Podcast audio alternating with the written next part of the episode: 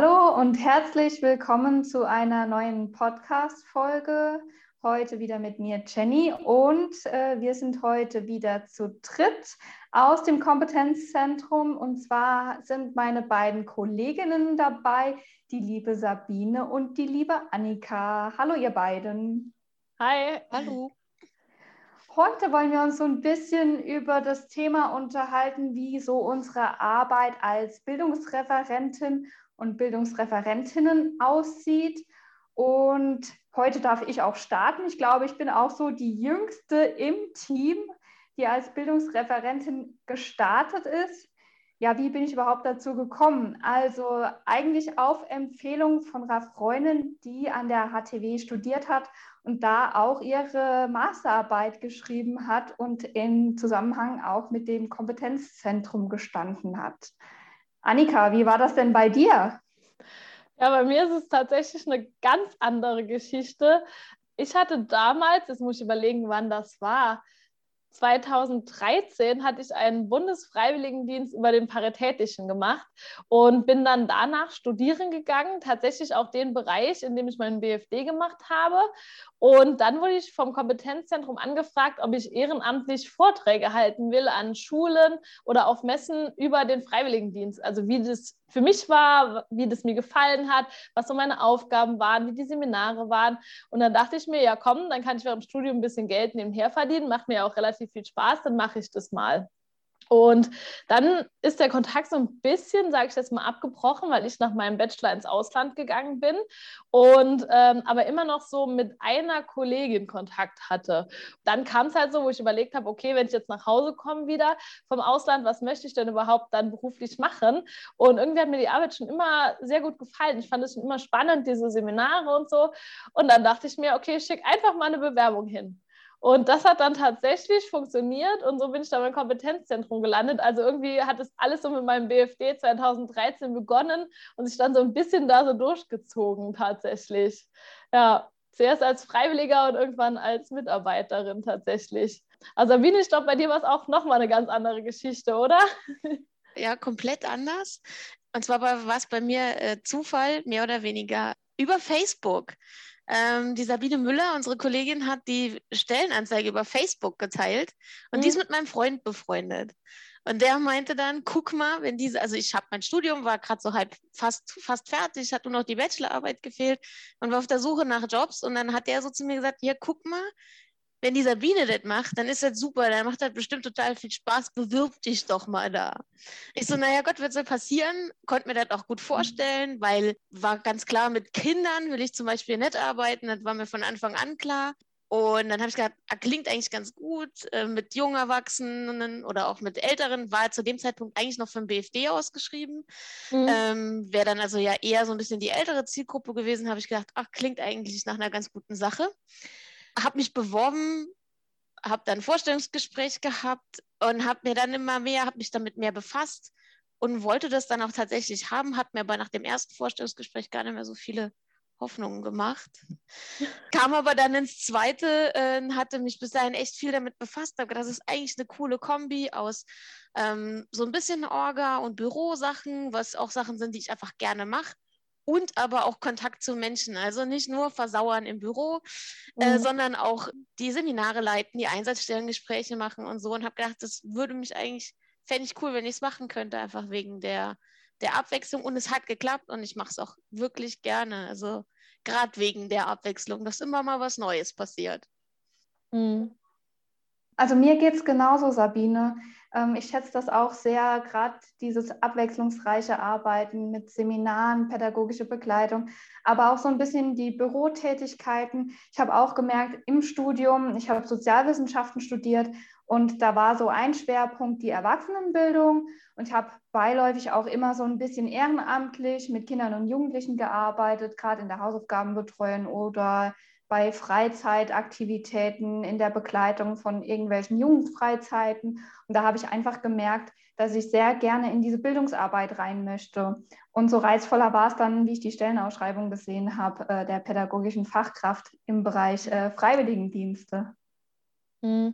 Ich finde auch, dass das bei unserem Job tatsächlich sehr viel ausmacht. Also gerade diese Mischung zu haben, weil wir, glaube ich, alle gerne auch diese Seminare durchführen, mit den Freiwilligen äh, zusammen sind und auch diese Einsatzstellengespräche machen. Weil ich glaube, gerade diese Zeit ist auch enorm gewinnbringend und unheimlich wertvoll. Aber auch das Begleiten und diesen administrativen Prozess dahinter zu machen, finde ich halt auch immer nochmal super gewinnbringend. Man hat so ein bisschen eine Mischung. Weil du hast es gerade gesagt, Jenny, mit deinem Job, ich komme aus einem ganz anderen Bereich. Ich finde, das macht es halt auch nochmal so ein bisschen wertvoll bei uns, dadurch, dass das Team nicht äh, daraus besteht, dass alle das Gleiche studiert haben, sondern wir haben fast alle unterschiedliche Studiengänge absolviert und dadurch auch unterschiedliche Schwerpunkte. Und bei mir ist es ja tatsächlich eher so ein bisschen diese Sonderpädagogik und Erziehungswissenschaften damals im Bachelor gewesen, also für mit Menschen mit Beeinträchtigung zu arbeiten, was ja in dem Moment auch für den Job super hilfreich ist, aber trotzdem halt auch nochmal ein bisschen eine andere Richtung zu haben.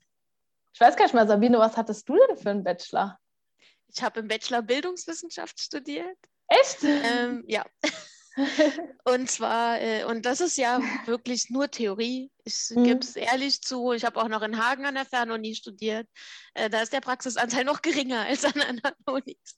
Nee, es ist ein reines ja, Grundlagenstudium, Theorie, wie funktioniert Bildung, wie funktioniert das Bildungssystem, äh, ganz viel Soziologie auch, äh, soziale mhm. Ungleichheit und solche Dinge. Das heißt, es ist sehr theoretisch und ich fände es auch mal ganz schön, äh, mit der Praxis was zu tun zu haben. Ich habe aber neben meinem Studium einen ganz, ganz klassischen Freiwilligendienstjob gemacht. Ich war jahrelang Integrationshelferin ah, ja. in Schulen und auch in der Uni und habe irgendwann in den Schulen festgestellt, dass äh, die Kinder nicht mein Metier sind. Mhm. Und ich lieber mhm. in den Bereich Jugendliche oder Erwachsene gehen möchte. Mhm. Ähm, das war auch, also in meinem Studium gab es ein bisschen einen Schwerpunkt, den man legen konnte auf Erwachsenenbildung. Den habe ich auch genommen. Aber ich habe als anderen Schwerpunkt auch tatsächlich Medienbildung gehabt. Also nochmal ein ganz anderer Bereich. Gut, in Zeiten der Digitalisierung jetzt ist das ja gar nicht so verkehrt. Tatsächlich, ja. Du studierst ja aktuell auch gerade noch deinen äh, Master. Ne? Was studierst du da jetzt ganz genau nochmal? Ich studiere im Master jetzt im zweiten Semester ähm, systemische Beratung an der TU Kaiserslautern, auch nochmal als Fernstudium. Auch nochmal ein anderer Bereich, eher mit Blick auf Beratung von Personen, aber in dem Fall sogar noch mehr auf, mit, auf Beratung von Organisationen. Gut, aber es ist ja auch schon hilfreich, jetzt sage ich mal, mit den, mit den Freiwilligen ne, oder in der Arbeit hier. Ich glaube, man kann halt immer so ein bisschen so einen Bogen spannen zu den Freiwilligendiensten aus super vielen pädagogischen Bereichen, weil irgendwie alles so ein bisschen mit reinschwingt in unsere Arbeit. Ja. Habe ich auch gemerkt, wir mussten äh, jetzt mehrfach schon Aufgaben einreichen. Und ich habe immer wieder Punkte gefunden, wo ich das, was ich da gelernt habe, entweder schon mal so oder so ähnlich erlebt habe oder so oder so ähnlich anwenden, angewendet habe, ohne zu wissen ganz genau, was da für eine Theorie dahinter steckt. Aber so ein paar Kniffe, die man da lernt, sind halt auch wirklich super hilfreich, gerade für Einsatzstellengespräche oder äh, für die Betreuung der Freiwilligen, auch wenn es äh, eher um so die persönlicheren Entscheidungen geht oder solche Dinge. Mhm. Wir sind ja da tatsächlich im Master auch in ähnliche Bereiche gegangen. Ne? Du systemische Beratung, ich äh, Coaching, aber doch beides so, so in Richtung, okay, wie kann man gut be begleiten bei Lebensentscheidungen oder auch bei Einsatzstellengesprächen? Welche Fragen kann man gut stellen oder die, die Teilnehmer einfach auch selbst zur Lösung so ein bisschen führen? Ne? Ja. Du hast einfach beides, also beide zwei verschiedene Ansätze einfach gewählt. Ne? Auch nochmal super spannend in dem Moment. Auf jeden Fall. Und ich bringe noch den dritten Schwerpunkt rein. Ich hatte nämlich Kompetenzentwicklung. Okay, ja, das passt auf jeden Fall sehr gut. Das ist definitiv ein dritter Schwerpunkt. Aber auch der spielt wieder mit den anderen zusammen. Mhm. Also Kompetenzentwicklung, Lebensentscheidungen treffen, sich weiterentwickeln im Freiwilligendienst, das ist ja alles, mhm. hängt alles miteinander zusammen.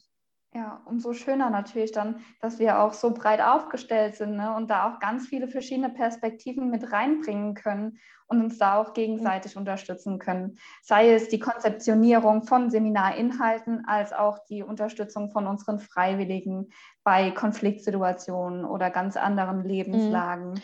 Ich finde es dann auch immer schön, so die Entwicklung von den Freiwilligen zu sehen in dem Jahr, weil ich finde halt, viele machen echt einen enormen Sprung, wenn man so das erste Seminar sieht und dann das letzte Seminar und dann halt auch zu sehen, okay, dass sie sich halt zum einen in der Einsatzstelle halt enorm weiterentwickelt haben durch die Arbeit dort, aber vielleicht auch durch die Seminare und Bildungstage noch mal einiges dazugelernt haben und ähm, wieder halt auch so einen Teil dazu beitragen durften. Das finde ich halt auch an der Arbeit einfach super schön, äh, wenn man sieht, es funktioniert einfach auch. Ne? Und die, die finden sich selbst in dem Jahr, was ja auch hauptsächlich so auch ein bisschen das Ziel ist, ne? sich selbst besser kennenzulernen, den eigenen Weg zu finden.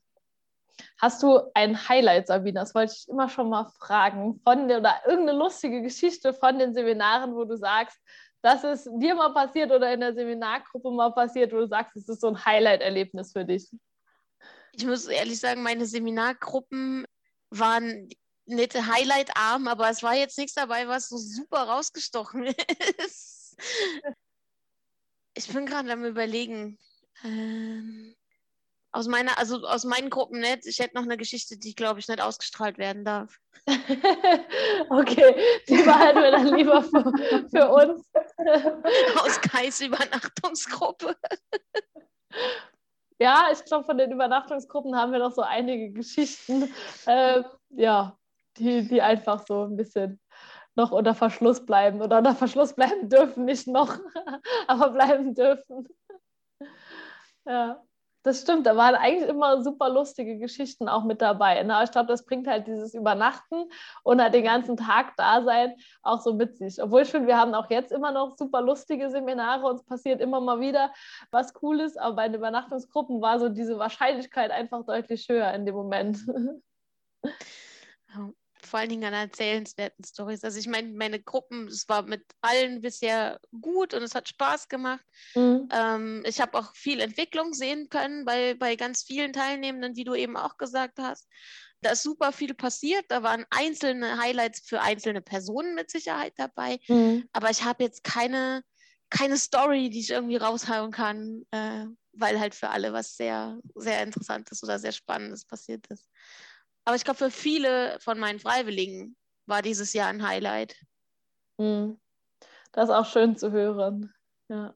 Auch dass gerade trotz der, der aktuellen Situation halt für viele immer noch gewinnbringend ist und die halt Erfahrungen sammeln können, zwar in anderen, also anders als geplant, aber trotzdem halt wertvolle Erfahrungen sammeln können und auch sowas mal miterleben oder mitbekommen, ähm, ist, glaube ich, auch einfach wichtig und wertvoll, da dann zu reagieren, wenn vielleicht mal nicht alles nach Plan läuft oder so oder mal so eine Notsituation kommt, ist, glaube ich, auch für das spätere Leben, ja, bereitet einen gut drauf vor, ne? Definitiv. Und ähm, ich habe jetzt auch Einsatzstellengespräche geführt in den letzten Tagen und es war ganz oft auch, ähm, dass sich die Freiwilligen auch nach der doch schwierigen Zeit jetzt durch Corona in den Einsatzstellen, ganz viele entscheiden sich trotzdem in dem Bereich zu bleiben. Und das, mhm. finde ich, zeigt einfach, dass sie da Spaß dran hatten, dass sie ihren Weg da gefunden haben, dass sie festgestellt haben, das ist was, was, was ihnen persönlich Freude bereitet. Und sie haben jetzt eine der schwerstmöglichen Varianten von ihrem Job gesehen oder von ihrem zukünftigen Job und haben sich trotzdem oder gerade deshalb äh, dafür entschieden, genau das weitermachen zu wollen.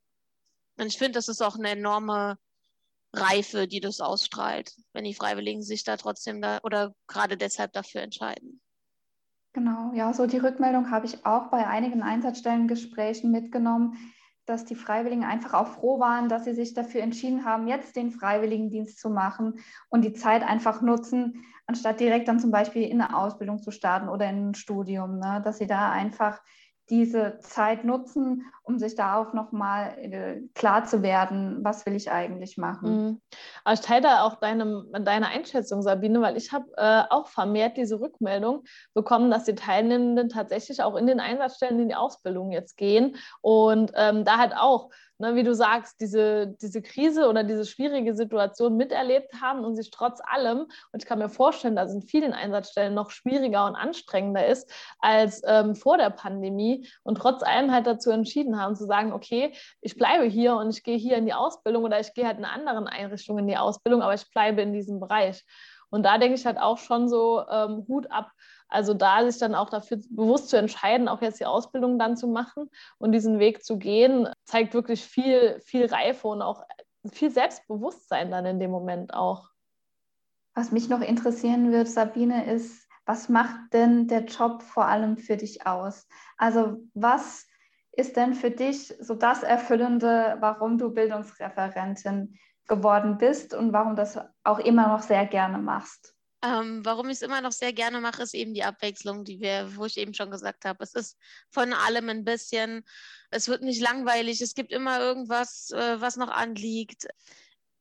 Die Seminare finde ich auch gut, aber was ich noch viel mehr schätze, ist der persönliche Kontakt oder der Kontakt überhaupt mhm. mit den Freiwilligen, zu schauen, wie sich jemand entwickelt in der Zeit, die er hat. Ich sehe das viel und ich, es macht mir immer wieder Freude zu sehen, wie sich jemand entwickelt hat in der Zeit.